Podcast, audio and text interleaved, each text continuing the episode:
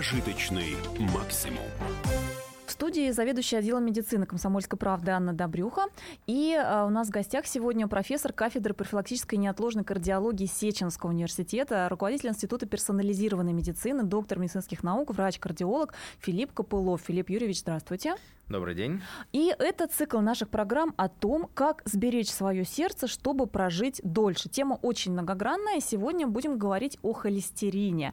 А, споры о холестерине. А, новые данные о здоровых показателях и как их добиться. И вот последние данные, которые поступили. Кардиологи США, Швеции, Великобритании, Италии, Ирландии, Франции, Японии, в общем, всего целых 17 э, стран, не обнаружили никаких доказательств связи между высоким уровнем уровнем общего или плохого холестерина и сердечно-сосудистыми заболеваниями. То есть то, что мы привыкли думать, что высокий холестерин – это плохо, опасно для сердца и для сосудов. Причем э, подчеркивается, что были проанализированы данные более миллиона пациентов, а, и вот отсутствуют доказательства связи. И более того, в этой статье, Филипп Юрьевич, а, даже упоминалось что якобы э, в некоторых наблюдениях э, люди пожилого возраста с более высоким уровнем холестерина, в том числе так называемого плохого, якобы даже жили несколько дольше. Ну, там, конечно, стоит вопрос, в каких условиях, что было причиной, да, и так далее. Но, тем не менее, плохой, хороший холестерин, что вы скажете, как и как исследователь, и как кардиолог? Всегда мы, когда мы пытаемся привязаться к какому-то одному показателю, в данном случае там холестерину, мы всегда говорим, что да, вот мы сейчас вот к нему привязались, и вот это вот корень всех проблем, вот мы его победим, и все. Это, к сожалению, не так. Э, и мы прекрасно понимаем, что методы лечения, методы воздействия, они всегда гораздо лучше работают в популяции, то есть вот в выделенной группе очень высокого риска или высокого риска. И тогда, да, и методы профилактики, и методы лечения в этих группах работают лучше, мы можем показать результаты, да, это, э, это работает. Когда мы с вами говорим об общей популяции, когда, куда входят и низкого риска... Э, и вообще здоровые, наверное. И вообще здоровые, да, э, то тогда, конечно, это размывается. И тогда мы начинаем задумываться, как же так, почему. Э, и вот это вот как раз это именно работа э, про, про это. То есть... Э... То есть можно проще так сказать, понятное дело, что на здорового человека и на больного лекарство действует по-разному. Больного оно вылечит улучшит состояние, а здоровому оно лучше-то и не вот, сделает, он и так здоров. Да, вот тут как раз, скажем так, то понимание, которое мы сейчас пытаемся и во врачебной среде внедрить, потому что это, на самом деле, даже, даже многим врачам не совсем иногда понятно, э, почему, правда, то есть вот два стоит рядом человека, у них одинаковые одинаковый высокий холестерин, только одному, э, одного нужно прям вот хватать, лечить, а другого можно, в общем, вообще не трогать. Эм, И что это, же на это влияет? Да, потому что как раз они э, находятся в двух разных ну, стратах, в, в разных группах. Так. Вот в группе высокого риска, то есть когда мы понимаем, что вот этот холестерин, он, он правда плохой, и он, правда, приведет к сердечно-сосудистой катастрофе. Тут мы должны хватать, хватать, как говорится, и лечить. А если пациент э, в группе э, низкого риска, у него нет никакого атеросклероза, там, у него нет повышенного давления, нет диабета, то есть нет... Веса никак... лишнего нет. Да, нет, да, то есть никаких факторов риска у него нет, у него просто повышенный холестерин, э, допустим, там выше каких-то определенных значений, которые, которые там э, мы э, выставляем как пограничные, то э, пациента даже, скорее всего, или там даже не пациента в данной ситуации, а именно как раз просто человека, э, и зачастую лечить не нужно. Филипп Юрьевич, давайте да. поясним вот всем слушателям. Каждый человек сидит сейчас перед радио и, или, или у компьютера и думает, а как мне понять, я в группе высокого или низкого риска? Понятно, что мы посоветуем пройти диспансеризацию и так далее, но мы должны признать, что в некоторых регионах в ближнем доступе нету прям вот так вот сейчас пойти к врачу. Значит, основные факторы риска, которые не модифицируем, так называемые, то есть которые изменить нельзя, это пол, то есть мужчины подвержены сердечно-сосудистым заболеваниям чаще, чем женщины. Это возраст, чем старше, тем, соответственно, тем С какого чаще... возраста особенно высокий? 65 лет или раньше? А, ну, это уже, так, такая э, критическая, э, э, скажем так, возрастная отметка. Вот. Но обычно сейчас это все как становится моложе и моложе, но уже начиная с 35 лет уже можно начинать об этом так, а, быть внимательнее. А, быть внимательнее, не задумываться, особенно мужской половине а, населения. Это ожирение, то есть если есть возможность посчитать индекс, индекс массы, массы тела, мы на сайте сразу да, в разделе здоровья все распишем. Да. Знать рост и вес, окружность талии, взять сантиметр, так. померить. Для мужчин это критическая отметка 102 сантиметра, для женщин 88.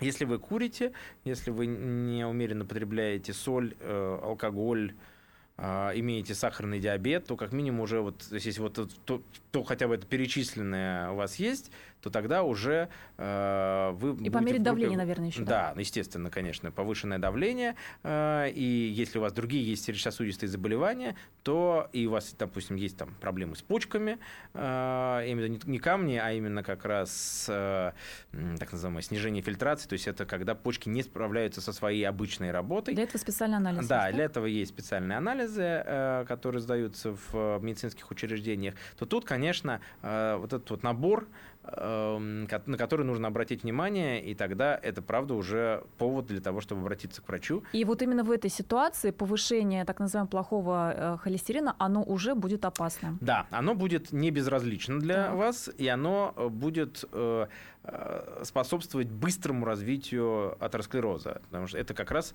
те пресловутые бляшки, которые растут в сосудах и которые перекрывают просвет, потому что основная проблема – это как раз перекрытие просвета сосуда, и все, что ниже по течению, скажем так, ниже по сетке э, кровоснабжения, оно отмирает. То есть то, что мы называем инфарктом или инсультом, это как раз и есть вот эта вот ситуация, когда перекрывается кровеносный сосуд, все, что ниже кровоснабжалось, все отмирает.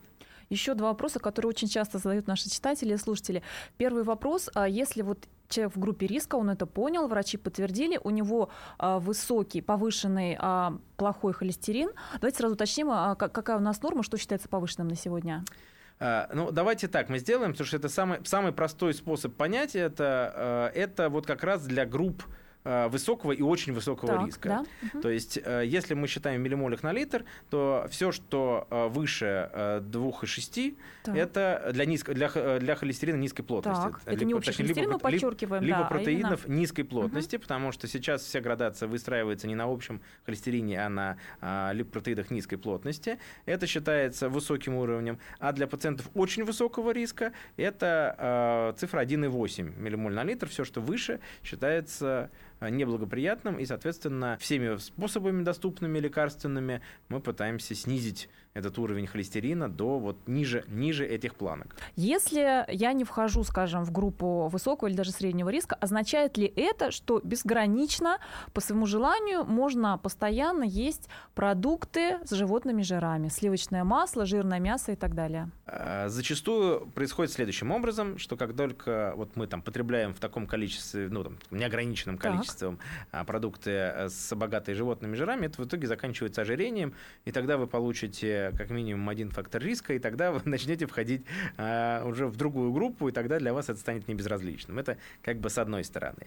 Но вот та э, ситуация а, вообще с а, липопротеидами низкой плотности, как вообще а, она... Мы еще далеко не, не все знаем, скажем так, про эту систему регуляции а, холестерина в организме, потому что а, вот, например, новый, новые классы лекарств, которые появляются у нас, а, те, которые влияют на белок, там PSK9 так называемый, э, который э, уже следующий, скажем так, за статинами, то есть за теми основными лекарствами, которые влияют, вот, он как раз, э, эти лекарства как раз разрабатывались, исходя из генетических исследований в, у пациентов так называемой семейной гиперхолестеринемии, то есть это семьи, у которых там последовательно из поколения в поколение передается такая генетическая особенность в виде повышенного уровня холестерина в крови, и с этим значит, связаны определенные генетические изменения.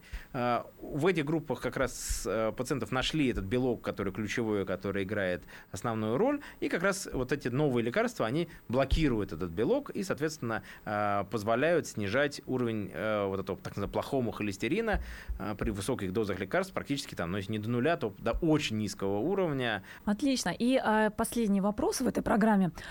Если у человека нет факторов риска, при этом холестерин у него, а, ну, скажем, выше какого-то определенного уровня. Вот при, при каком уровне холестерина ему, не имея факторов риска, все равно стоит озаботиться и пойти начать обследование? Градация в рекомендациях, она э, заканчивается цифрой 4,9 э, миллимоль на литр.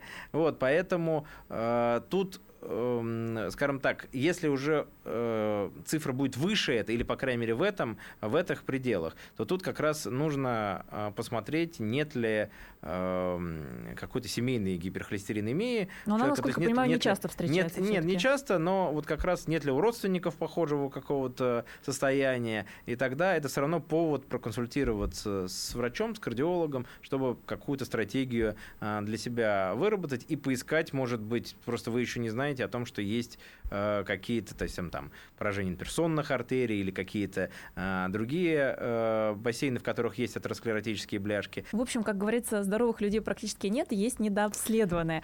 А с нами сегодня был профессор кафедры профилактической неотложной кардиологии Сеченовского университета, руководитель Института персонализированной медицины, доктор медицинских наук, врач-кардиолог Филипп Юрьевич Копылов. Спасибо за внимание. Прожиточный максимум. Каждый вторник с 10 утра по московскому времени в программе «Главное вовремя» садово-огородные советы в прямом эфире. Про все, что э, зеленое, скажем так, хочу, чтобы радиослушатели задавали свои вопросы. Большой эксперт. Самая удачная находка для всех работников мотыги и лопаты. Тетя Таня Кудряшова. И дети меня зовут мать всего зеленого. Вот такая петрушка на радио «Комсомольская правда». Слушайте и звоните по вторникам с 10 утра по московскому времени.